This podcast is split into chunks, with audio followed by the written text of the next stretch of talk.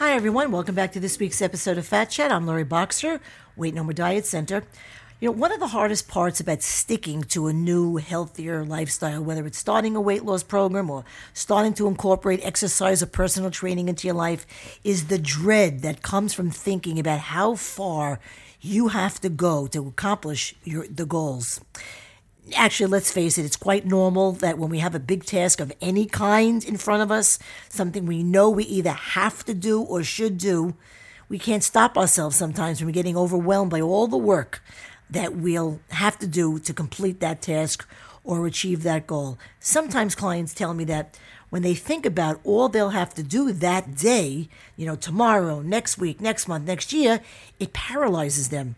And this is, of course, one of the major reasons why overweight and obese people procrastinate in getting started with um, their weight loss attempts, dietary change attempts in the first place, as well as why people fail at establishing new habits and accomplishing new goals.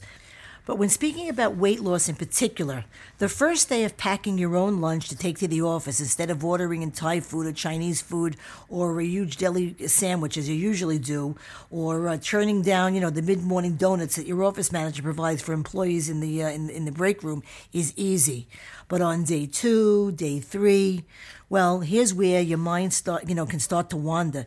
You might start to think about how you're going to have to pack your lunch every day, and you're going to have to plan ahead every day or two at a time, every week, so that you'll know, you know, what food you need in the house, and then you'll have to go grocery shopping every week. Oh no, and sometimes twice in the week, and then you'll never be able to have another donut. And then, you know, you start thinking to yourself, do I really have the time for this? And with that question, for most people, this, it comes the start of a downward spiral. So s- stop thinking about how hard it's going to be tomorrow or next week or on your family vacation or during holidays. You can't tell the future.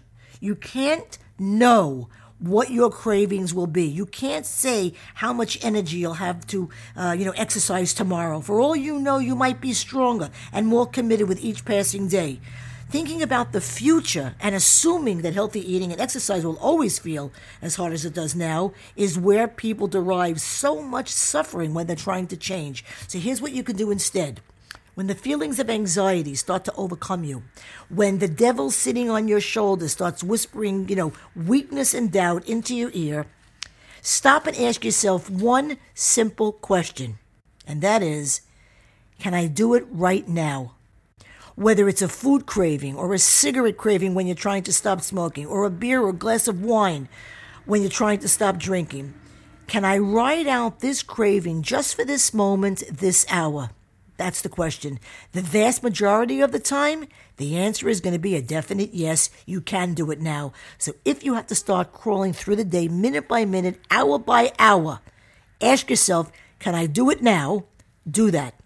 Make it through by staying present in the moment and committed to the hour just in front of you. And finally, uh, if you haven't read it already, I recommend the book The Slight Edge by Jeff Olson. It's in paperback. It's such an easy read that you know, it simply shows you how to create very powerful results from the simple uh, daily activities of your life by using tools that are already within you. And that's my fat chat for the week. Please visit loriboxer.com to read blogs, listen to podcasts, get info about programs, services, and fees, answers to frequently asked questions, and follow me on Instagram, Facebook, and LinkedIn. Until next time, I'm Lori Boxer, Weight No More Diet Center, and remember, nothing tastes as good as being slim feels.